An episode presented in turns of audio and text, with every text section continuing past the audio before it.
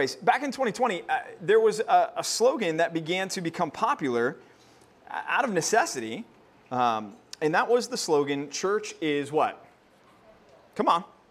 Essential, right? Church is essential. And it was born out of the, the lockdown, it was born out of the shutdown uh, when it began to be told to us that, hey, you know what? All you're allowed to have open, or the only businesses that can remain open, are the essential businesses.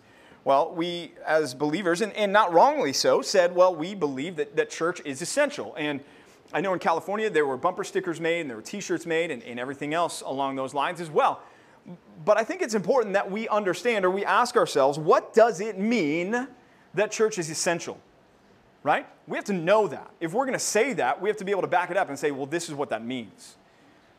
Is church essential, in other words, once a week? Or maybe for some, church is essential once a month. For others, they might say, you know what, church is essential on, on weekends, but really not during the rest of the week. I, I, don't need church to, to get involved in my midweek and in my kids' soccer schedules and in just our, our, our nights together as a family at home. I think we have to ask ourselves what is meant by church is essential. But to do that, we got to know what the church is, right? And you may think to yourself, church, and, and you may think things like this. And, and, and if you can't see because the images are somewhat washed out, you got kind of a, like a, a modern worship center up there on your uh, left side there as you're looking at the screen. You've got more of a traditional liturgical one up top there, and then kind of a, a run in the middle, kind of church in a gym style with some carpet down there on the bottom. And maybe you think, okay, I think church and I think that. I think where I go. And yet that's really not the church, right? Scripturally, biblically, as we hear the church talked about, we hear about the body of Christ. In fact, that's what it's called most often. It's, it's the body of Christ. You may think of the, the metaphor in 1 Corinthians chapter 12, where Paul writes about how that we are many members but one body. And that's really an apt metaphor for the church because the church truly is, we are the, the hands and feet of Christ here on earth, right? That's what's meant when it says in the scriptures that the church fills up what was lacking in Christ's afflictions. It's not suggesting that there was something missing at the cross. The cross is e- entirely sufficient for our salvation. But we fill up what was lacking in Christ's afflictions in the sense that, Acts 1 8 and, and following, Christ is now ascended and is back with the Father. We're now the body of Christ here to do the work that He's left behind for us to do, which is carry out the Great Commission. And so, as we think about church, church is not where we go, but it's, it's a body that we are a part of. But that body that we are a part of, it comes from a word in the Greek called ekklesia. And ekklesia in the Greek means called out ones. It was used not just of the church, but it was also used of, of just political assemblies. It was used of groups that, that came together under a common cause and they separated from something else so that you could identify them as unique. That's the word that came to be applied to the gathering of Christians, the body of Christ. They would gather together and they were called the church, the ecclesia, the, the called out ones. But even that, right, we have to ask ourselves, what is that? What does it mean that I'm called out? Called out from what? Well, Scripture gives us the answers to those questions. In fact, in numerous places, it says that we were called out from Colossians 1:13, the domain of darkness. That we've been transferred out of the domain of darkness. We were in the domain of darkness, we've been called out from that through Christ. Or in Colossians 1:21, we've been called out from estrangement from God. We were aliens. We were strangers from God. We were far off from Him. We've been called out from that estrangement. Or how about this? We've been called out from hostility towards God. Also Colossians 1:21, same passage, same verse there. We were once hostile in mind. What else have we been called out from as the church? Well, we've been called out from slavery. Slavery to what? Slavery to sin we were enslaved to sin, and, and, as part of the church, as part of being saved and, and brought into the church, we were called out from slavery to sin. What else have we been called out from? How about, I think this is the greatest news, we've been called out from death, right? And not physical death. Unless Christ comes back for his church before then, all of us are going to die at some point. We're all going to meet physical death. But we've been called out from eternal spiritual death. Ephesians 2 you were once dead in your trespasses and sins. That's true of every single one of us in this room. So that's what we've been called out from. And there's more that we could get into. But if that's what we're called out from, the next question that is, is begged by that is then what are we called into or what are we called to? Well, we are called out from and called to, how about this? The, the kingdom of light. To contrast the, the domain of darkness. You've been called out from, you've been transferred from the domain of darkness, and you are now citizens of the, the, the kingdom of light.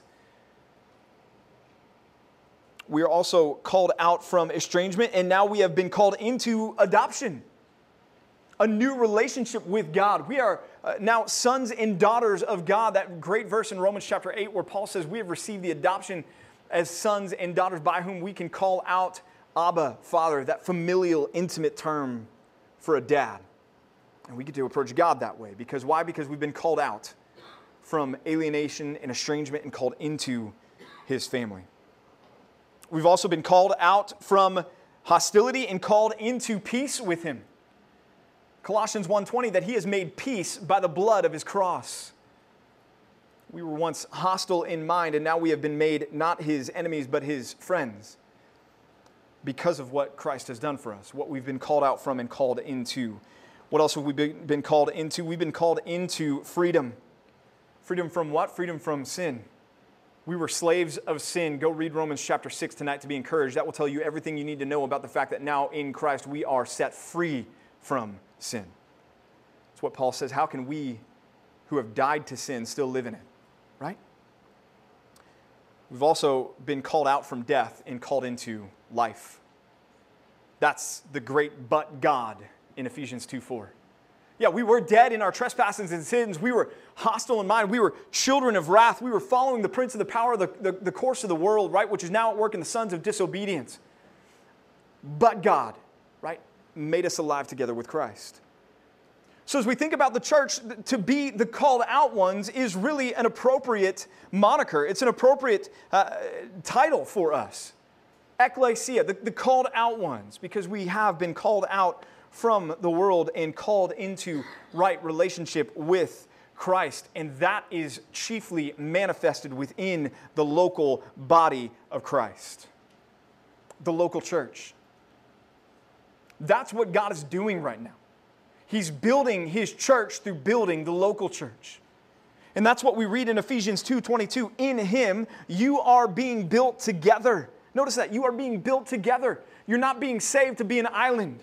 You're not being saved to be a, lone ranger in Christianity. You are being built together. This is a community project that God has as he's building his church. He's building it through the building of the local church so that corporately we might be the, the dwelling place of God.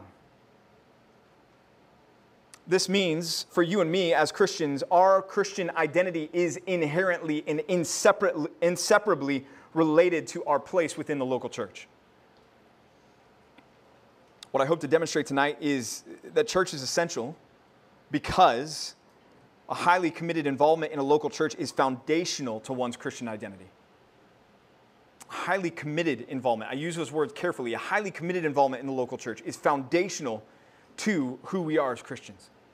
That's what Jesus did. Acts 20 says that he bought the church with his blood. He didn't buy one individual Christian, he didn't buy 8 billion individual Christians that were going to live in silos for all of their lives. He bought the church with his blood. And so when we come to faith in Jesus, we are brought into the church we are brought into fellowship with one another. These next three weeks, we're going to look at this concept of what does it look like to be highly committed to the, the local church. And the way we talk about it is this way we talk about being those that are attending, connecting, and serving. Attending, connecting, and serving. And we're going to argue, or I am at least, attending is essential, connecting is essential, and serving is essential. This is basically the, the pyramid of membership at Compass Bible Church. If you're wondering what does it look like to belong to Compass Bible Church, here it is. You attend, connect, and serve. And attendance is the foundation of that. We sometimes talk about it this way when you attend, the chairs are facing forward. When you connect, now we're taking the chairs and we're turning them to face each other. We're building into relationships and community. And then when we're serving, we're taking those chairs and we're stacking the chairs. If you've got your Bibles, turn over to Nehemiah chapter 8. Nehemiah chapter 8. We just read it recently in our daily Bible reading, which I hope you're following along with us. If you're a regular part of our church body here, We've got cards in the back there you can grab that will help you track with where we are and follow along. We've got a daily Bible podcast that we release every single day that Pastor Rod and I get to do, which is just a, joy for us to be able to do that together. But in Nehemiah chapter 8, we read this. Give you a, a, few more seconds to get there. I know Nehemiah is not one that you, you've got wrinkles in the pages. Maybe the pages are still stuck together on your Bibles on Nehemiah. Okay. So, uh, just to set the stage, it, it, the Israelites are coming back in, in beginning the return from exile at this point, right? And at, at one point, they, they find the, the book of the law of Moses, the Torah. And that's kind of where we pick up because they want the Torah read before all the people. Let's, let's read what happens in Nehemiah chapter 8 as we think about the importance of attending, of, of being a part, a highly committed part of the local body of Christ. We read this. Now, granted, let me say this ahead of time this is not the church in view. I get that. But I want you to, to pay attention to some of the parallels because I think a lot of the practice of what we do in the church was drawn from what went on in Old Testament Israel. Nehemiah chapter 8. Pick, pick up together. It'll also be on the screen, which I didn't tell you ahead of time because I wanted you to turn your Bibles there. but it's on the screen too. So there you go. Nehemiah chapter 8 says this And all the people gathered as one man into the square before the water gate. And they told Ezra the scribe to bring the book of the law of Moses that the Lord had commanded Israel. So Ezra the priest brought the law before the assembly, both men and women, and all who could understand what they heard and on the first day of the seventh month. He read from it facing the square before the water gate from early morning until midday in the presence of the men and the women and those who could understand. And the ears of all the people were attentive to the book of the law. And Ezra the scribe stood on a wooden platform that they had made for the purpose. Ezra opened the book in the sight of all the people, for he was above all the people as he opened it, not in his rank, but just literally. I mean, he was standing on a stage, is what they're saying there. He was above all the people as he opened it, and all the people stood. And Ezra blessed the Lord, the great God, and all the people answered, Amen, Amen, lifting up their hands. And they bowed their heads and worshiped the Lord with their faces on the ground. Also, Jeshua, Bani, Sherebiah, Jamin, Akkub, Shabbethai, Hodiah, Maaseiah, Kelita, Azariah, Jozabad, Hanan, Pelaiah, and the Levites. And I'm going to have to apologize to them when I get to heaven and, and meet them because I know I just butchered their names, but hey, it's all right.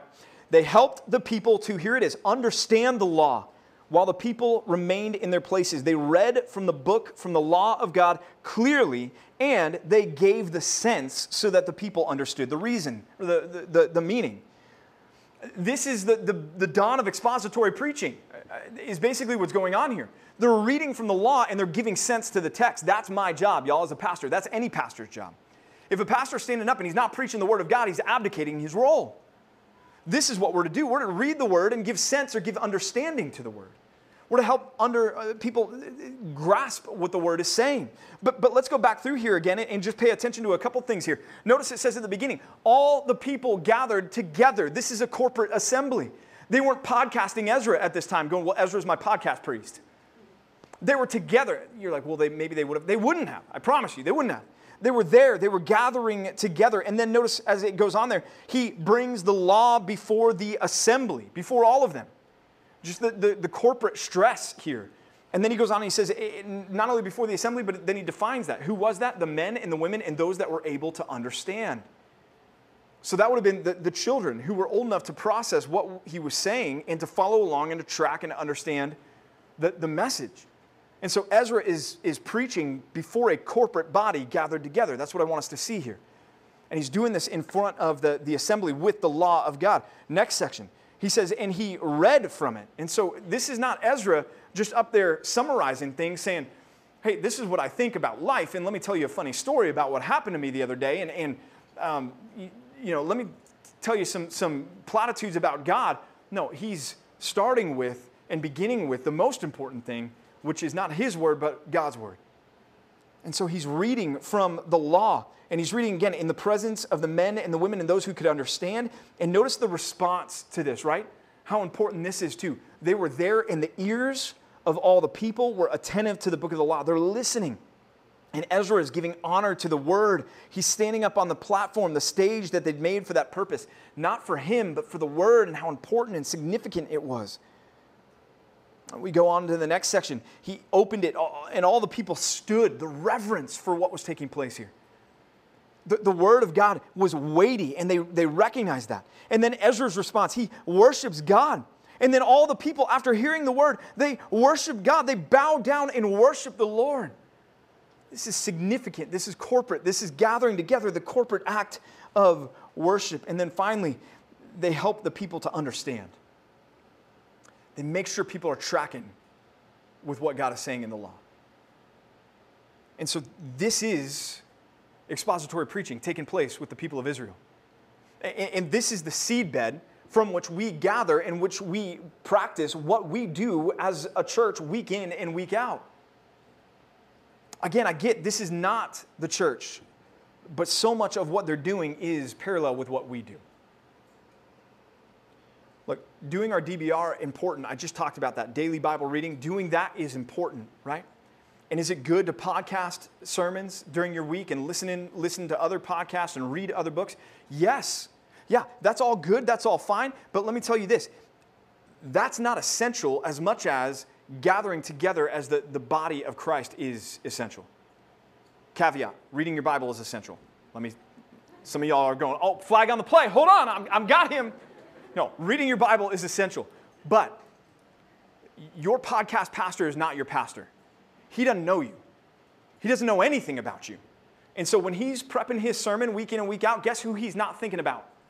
You. You may like him, you may love him. He may be great at, at speaking, he may be a better preacher than anybody else, but he's not your pastor. Your pastor has a unique call on his life to prepare the sermon week in and week out with you in mind because he knows you and he cares about you and he loves you. And he's going to call you together to come and sit before the Word of God and hear it preached and hear it explained so that you leave hopefully understanding it a little bit better. That's why attendance is essential to the church. Point number one tonight is this we gather to know. We gather to know.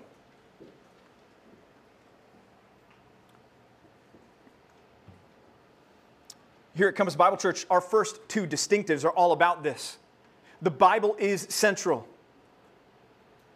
That's what you're going to hear week in and week out. Spoiler alert, you don't like the Bible, you're not going to like what I have to preach, okay? And if you do, come tell me because I got some problems. The Bible is central. And the second thing is, we showcase expository preaching. And that's not meant to brag on us, that's meant to brag on the Word of God. That's what we mean by we showcase it. What we're here to do, the reason why we gather here and we set up here and the chairs are facing forward is because of the significance of what's being proclaimed, and that is God's Word.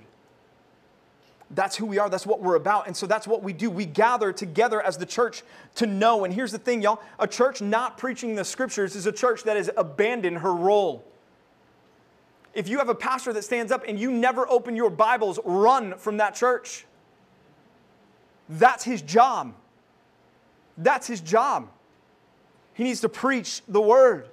And a Christian, y'all, on the flip side of that, a, a, Christian not gathering to glean from the scriptures is a Christian who's neglecting God's primary platform for his or her instruction in the scriptures.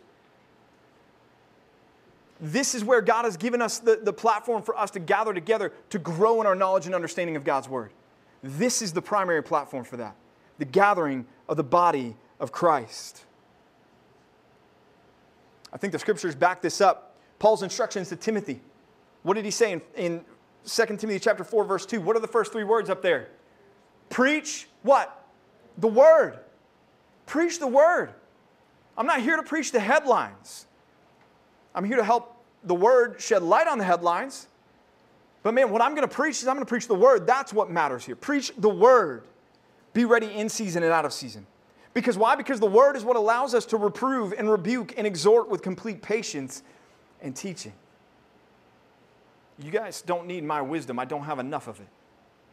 You need the Word of God and the wisdom that the Word of God has. How about this verse? 1 Timothy 3.15. 1 Timothy 3.15. Uh, Paul's writing to Timothy here. He says, Look, if I delay, I want you to know how one should behave in the household of God, which is the church of the living God. And then what, how does he define the church? The pillar and buttress of the what? The truth. What is the truth?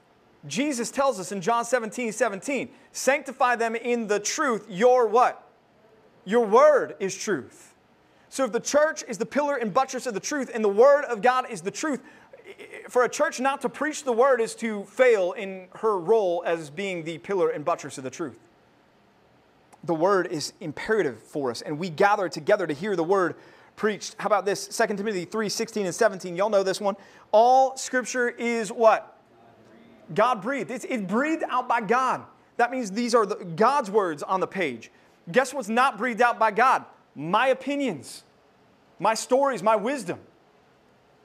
What's powerful, what the Spirit is going to use to impact and revolutionize, revolutionize and transform and sanctify your life is the Scripture, is the, the God breathed Word. And again, notice it's profitable for teaching and reproof and correction and training in righteousness, in order that the man of God may be complete and equipped for every good work. We gather to know more of this word.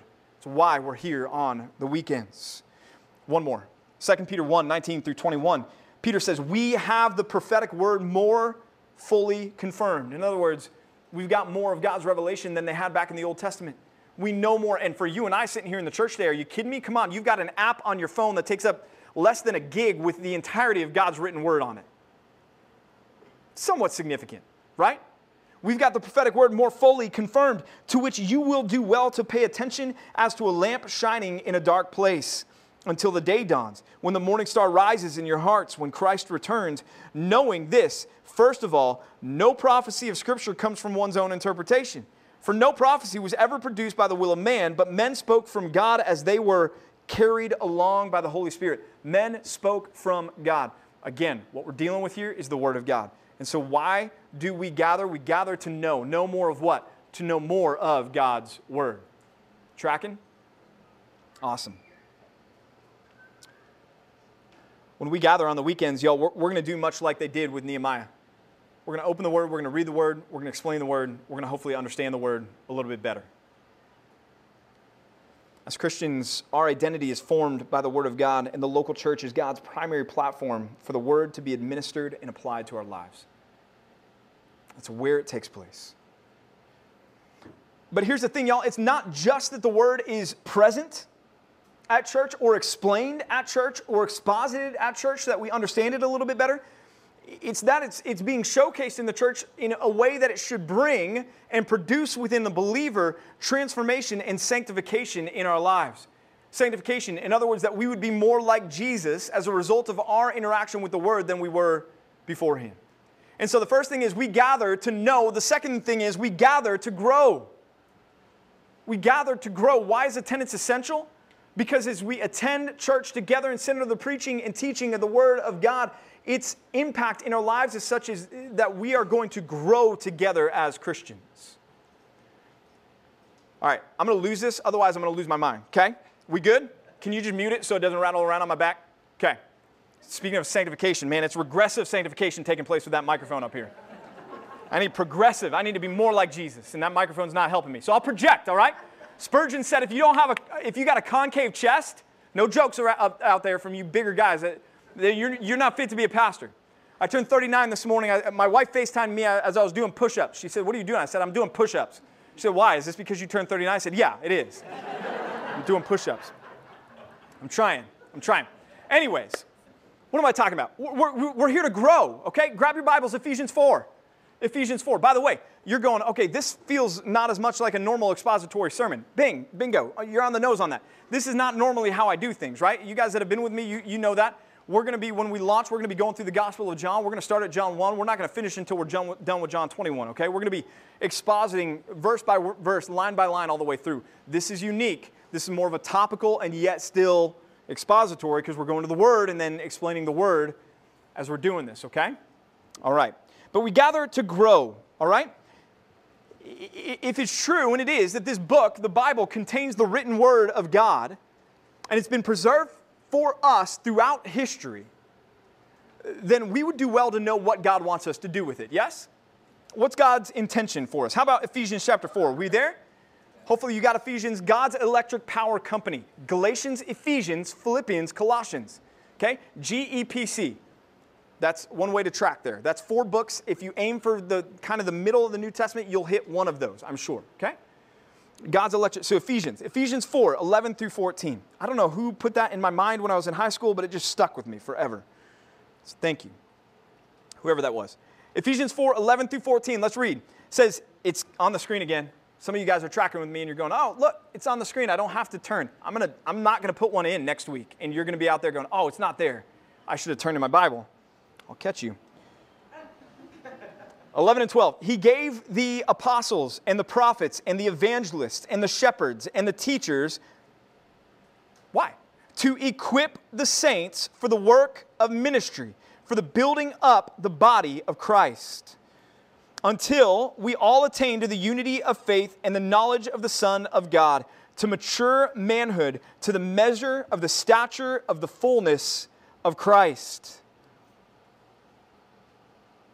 so that we may no longer be children, tossed to and fro by the waves and carried about by every wind of doctrine, by human cunning, by craftiness in deceitful schemes. That's what the word is supposed to do in our lives because we gather again to grow. We gather so that we aren't the same as we were when we first came. We gather so that there's a progressive, more uh, sanctifying uh, nature in our lives than, than there was previously that as, as we spend more time with the people of God under the Word of God, we look more like Jesus than ever before. And that's what we want. That's what our aim is. That's what our goal is. That's what my goal is as I preach, is to help us be more like Jesus, starting with me in my office all week long, than we were on the front end of that sermon. But let's look at, at Ephesians 4:11 and what does that growth look like again? Well, he gives the apostles and the prophets and the evangelists, okay? Apostles and prophets, if, if you're wondering where we're at on that, and I understand there's differences, but some of you are here to find out who are we as a church, and so this is good, right? We would say the office of the apostle is no longer in function, okay? The, the apostle was the, the eyewitness of the resurrected Jesus. The apostle Paul was the last apostle. It's what he means when he says, me, he appeared last of all to me as one untimely born. He, he was not with the original 12. He's the, the last apostle, the apostle Paul is. There's no apostles anymore. Pastor Rod and I, we're not apostles. You may say, well, how about lowercase a because it means sent one? I'm talking office, role, okay? Apostles, no longer in operation. Okay, prophets. This one gets a little stickier, but if you're wondering, where are we? Is the gift of prophecy still in practice. Some people would say yes, and they compare it to the gift of preaching. I think those are separate. I do not believe that the gift of prophecy is still in operation today. I don't believe that anybody is, is bringing revelation from God that is not already given to us in the 66 books of the Bible, okay? We have God's word, and we've got it, and it's sufficient for us. And so, that, some people, what they mean by prophecy is a brother or sister in Christ who comes and speaks scripture over your life. That's not prophecy when we think about prophecy. Prophecy is foretelling something that's yet to happen. It's giving additional revelation from God. It's hearing from God and providing new revelation. That's not happening anymore, okay? So the apostles and the prophets, though, they were given, and in, in summary, even, he's referencing by the prophets kind of the, the Old Testament scriptures as well. He's saying they were given and the apostles were given, and then he gives some other offices too. The evangelists. Are there still evangelists today? Yes. People are still out and about evangelizing. There are people with the gift of evangelism. All of us have the call to evangelize. But then there's the person that you know them, they're waiting in line at Starbucks, they're tapping their person on, in front going, hey, do you go to church anywhere? Hey, I, I noticed that, that uh, when you got up from your table, you, you did the sign of the cross. Are, are you a Christian? Hey, I, where, where are you from? What's your name? Would you like to come to church with me this week? See, there's, there's, there's those people that are just bulldogs when it comes to Jesus, right? They've got the Great Dane approach.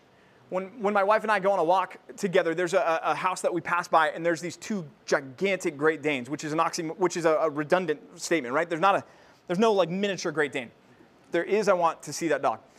But the massive ones, and they run up to the fence, and they're all blustered. They're just barking. But if you've ever been around a, a Great Dane, and I haven't been around a ton, but I've been around some, they, they just come up and they just want to slobber all over you, right? They just love you so much and they just want you to know how much they love you. There's some people that are that way with the gospel. They're going to everybody they can find and they're taking the Great Dane approach to letting them know that, that Jesus loves them. Not licking them, but with the gospel, right? In the best way possible. So the office of evangelist is still there. But let me talk the last two offices there shepherd, teachers. Okay? Those are absolutely still in effect, and that's what's going on in the church. That's what's going on in the church. That's your pastors. Those are the people that are administering the word to you on a weekly basis. Those are the people that are caring for your souls, that are shepherding you. And they're there, and why did God give them? Well, He says as much here. He gave these offices, these people, to equip the saints. What does that mean? That means to get you ready, to make you complete and, and, and qualified for something. And how are they doing that? They're doing that through the administration of the Word of God, through preaching the Word. They are equipping the saints for what? Well, for the work of the ministry. I've said this before, you've heard it from me before. If you're new with us tonight, I'll say it for you again. This church is not just about two pastors doing the work of the ministry. This church is about the body of Christ doing the work of the ministry together.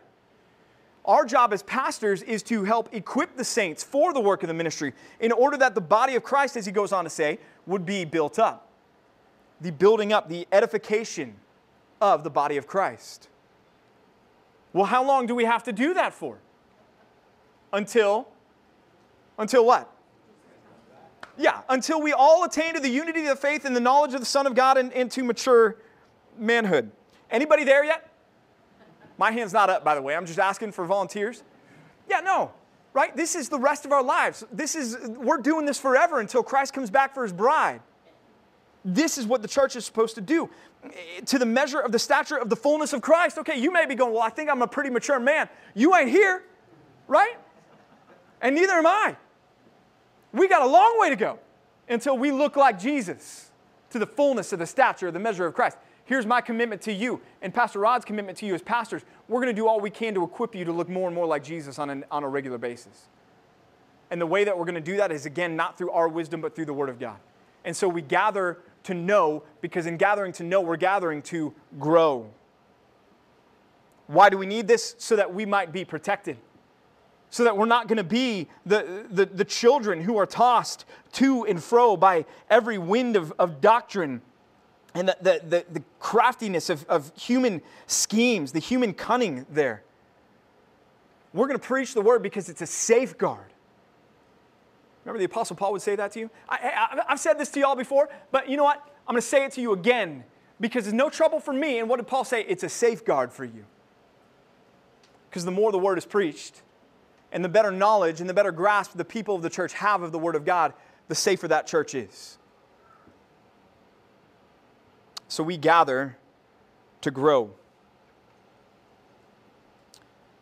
Y'all, when you are not here, because remember, we're talking about attending and why it's essential. When you are not here, you're removing yourself from that protective and transformative grace that God has provided for all Christians.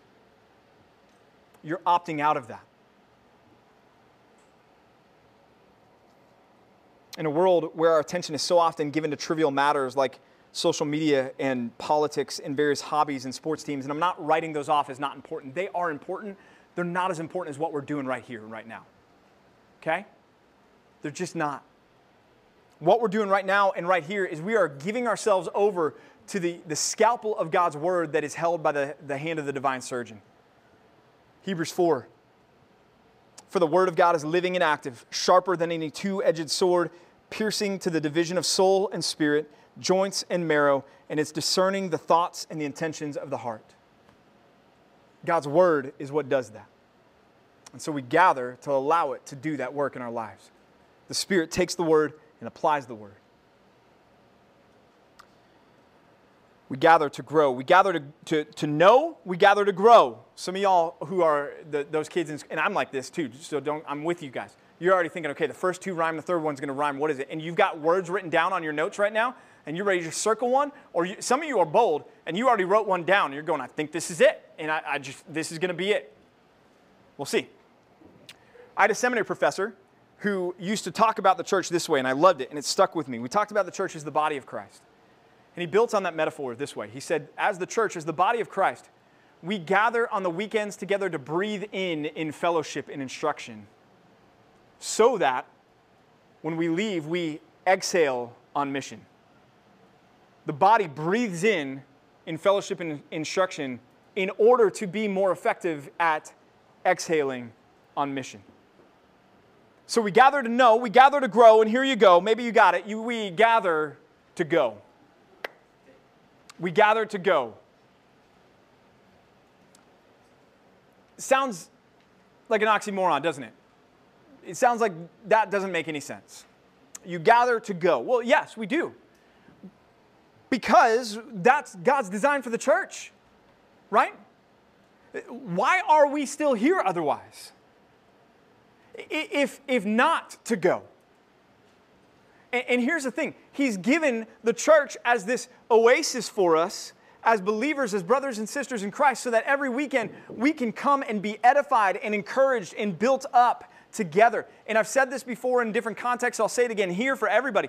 This Sunday mornings, once we get to Sunday mornings, Sunday nights, our gathering together on the weekends is not for, or not aimed at, I should say, unbelievers. Okay? It's aimed at the church, it's aimed at Christians. That's God's design. Does that mean I'm, unbelievers are unwelcome? That's not what I said. But I'm just telling you, my aim and my purpose in preaching the word and my preparation is going to be primarily for those that are believers. That's what the church is for because God has given us this as an oasis for us to come together and be edified and to be built up and to be encouraged so that, so that when we leave, we are more effective missionaries and ambassadors for Christ. Right? That's, that's the point here. Because, man, we, we are all of us going out into a world that hates us. And praise God that, that He didn't design all of this for us just to be like white knuckling, holding on for 20, 30, 40, 50, 60, however many years God gives you as a Christian until you get to finally go and be at ease in heaven with Him. Now, yes, that's our ultimate destination, and that's where we're going to find full and final rest and peace. But this is a, a glimpse of that. This is a, a microcosm of that that we get to experience together week in and week out to recharge as we breathe in together on in, in fellowship and instruction to be able to be more effective as we breathe out together. Acts chapter 1, again, in our daily Bible reading, we've been here, we've been reading this. I want you to think of two verses in Acts, and I'm going to try to make it easy for you. Acts 1 8 and Acts 8 1. Can you remember those? Just flip them. Acts 1 8 and 8 1. Okay, because I want you to see how the church plays a role in what Jesus is doing here. Acts 1 8. The disciples are there with Jesus. He's risen, and he's risen indeed, right? I was wondering if I was going to get any, and none of my liturgical brethren are out there, right? So he, he is risen. There it is, yeah. He's risen, and, and now he's with the disciples, and the disciples are asking Jesus, Is now the time? Okay, we did it. We went through the cross. That was, mm, can we not do that again? Like, it would be great not to have the cross thing again because that was scary, especially Peter. Peter's there going, Jesus, can we, can we not do that again? And they're going, is now the time that you're going to establish the kingdom? Is, now, is, it, is it now? And Jesus says, it's not for you to know the day or time, or the time or hour. But here's what I want you to know you're going to receive power when the Holy Spirit has come upon you. And you will be my witnesses, church. Church, you will be my witnesses. Where? In Jerusalem, in Judea, in Samaria, and to the ends of the earth, in Frisco, Texas. You're going to be my witnesses, church. You see, that was God's design for the church. Well, the church launched in Jerusalem. And that's where they were. And they were hanging out in Jerusalem and they were growing. And God was doing crazy things. He was adding thousands to their number week in and week out. Right? I mean, the church is just blowing up here in Jerusalem. But guess what's not being reached at this point? The rest of Judea, Samaria, Frisco, Texas. We're not being reached. And so what did God do? Well, God, in His sovereign purview, allowed a guy named Saul to come along and the, the opponents, the enemies of the church at the time, and they start, it says in the text, ravaging the church. They start just going hostile on the church, violence to the church, right? Stoning Stephen to death, imprisoning Christians. What in the meantime is, is God doing? Well, let me get to the right slide here. Here we go. we there? Yeah, now we're here. Okay. And Saul approved of his execution, and there arose on that day a great persecution against the church in Jerusalem. And notice what happens. What happens here? they're all scattered. The church is throughout all the regions of Judea and where? Samaria. You see, God's going, hey, church, remember what my job is for you. My job is for you to go and reach people for Christ.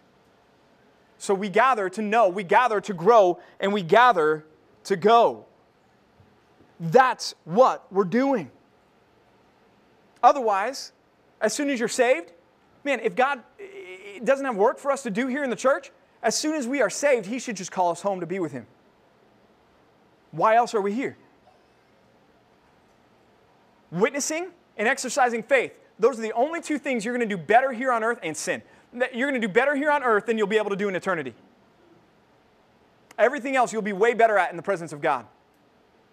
So, why would He leave us here? Because those two things are important.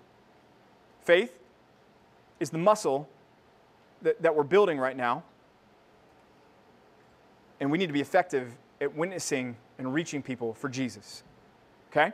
So, we gather so that we can be encouraged and built up and instructed. We can know more about the scriptures and have a greater understanding. So that what? So that, that then causes us to grow and we then are, are better equipped to do the work of ministry that God has for us to do. And part of that work of ministry that God has for us to do is that we would go. So we gather to know in order to grow so that we can be more effective as we go. You walked in tonight and you got one of these. Most of you did. If you didn't, then uh, we've got plenty, I think. Grab one. You're going, why do I have this? What, that's a what? What is that? That's a. Some of you, some of you guys, I know, I know who aced the SATs because some of y'all were like, that's a Lego. Others were like, it's a keychain. And then there was like three people that were like, it's a Lego keychain. like, you got the 1600. I know you did. Or whatever the number is today. Yeah, it, the point is it's a Lego, right? And that's what I want you to think about. What good is a Lego by itself? It, nobody's, eh, nobody, there's some, probably somebody out there most people don't uh, order one single Lego and are like, I, I just want this one Lego and I'm not going to do anything with it. It's just going to be a Lego that I'm going to have. And you invite, can you imagine that growing up? Hey, do you want to come over and play with my Lego? you got more? No, just that one. Okay, dude, I don't think you're doing it right, right? Y'all, I want you to think of that as, as what it's like to be a Christian without the church. That's what it's like to be a Christian and not be attending a local church body. You're a singular Lego. You're not fulfilling what God's purpose is for you. But what do Legos do? They build and they connect. And they, they become something when they are united together. And they fulfill a purpose, don't they? Next week, we're going to get into what it looks like for us to connect because attending is essential because we attend so that we know, grow, and go. But the second thing is, and we'll talk about this next Sunday night, our last night in the sweltering heat. Thank you so much for being here and putting up with it. There's water back there. You can just dump it on yourself afterwards if you want to. Next week, we're going to talk about why connecting is essential. Because that's that next step. If you're here visiting with us, we're glad that you're here. And maybe you are attending a church somewhere. I pray that you are. But if that's all you're doing, even if it's not here, let me just plead with you if it's where you are, take that next step that we're going to talk about this next week and realize that attending is great. It's the, it's the foot in the door, it's the, it's the first step towards it. But God has something so much bigger for you through His bride, through the body of Christ. And that's what awaits us with the connection piece. But that's next week, and you're going to have to come back to find out more about that. Let me pray as we wrap. God, thank you for tonight. Thank you for the church. Thank you, thank you, God, that you did not save us to just be solitary, siloed Christians trying to survive this hostile world by ourselves without you. God, I'm so grateful for these brothers and sisters that are here tonight. Thank you for them. Thank you for the story that each and every one of them have and how you are using them in a unique way to reach people for Christ and how you've gifted them in such a way that as we come together as the church, you're going to do things here at this church. You're going to build it in such a way, you're going to reach people, you're going to uh, serve people, you're going to impact the community in ways that none of us could do by ourselves and yet together. God, I, I just can't wait to see what you're going to do here. And so, God, I, I pray that we would be faithful. I, I, I pray and ask humbly that as a pastor, I would be faithful to the word and make sure that the word is always the authoritative message that's delivered and never my agenda. So that we can be faithful as we attend to know, grow, and go. We thank you, we praise you for all this, and we ask all this in Jesus' name. Amen.